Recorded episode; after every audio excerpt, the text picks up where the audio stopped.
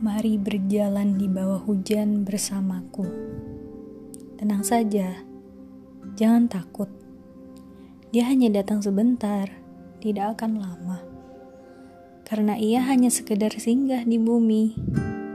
Jadi untuk sementara ini, nikmati saja guyuran dan dinginnya air hujan.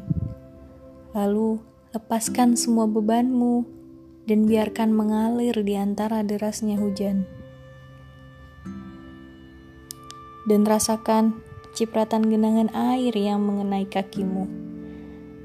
Sementara itu, dengarkan suara gemerisik hujan yang akan menenangkan pikiranmu. Lalu, hiruplah aroma ini. Aroma pepohonan dan rerumputan yang basah.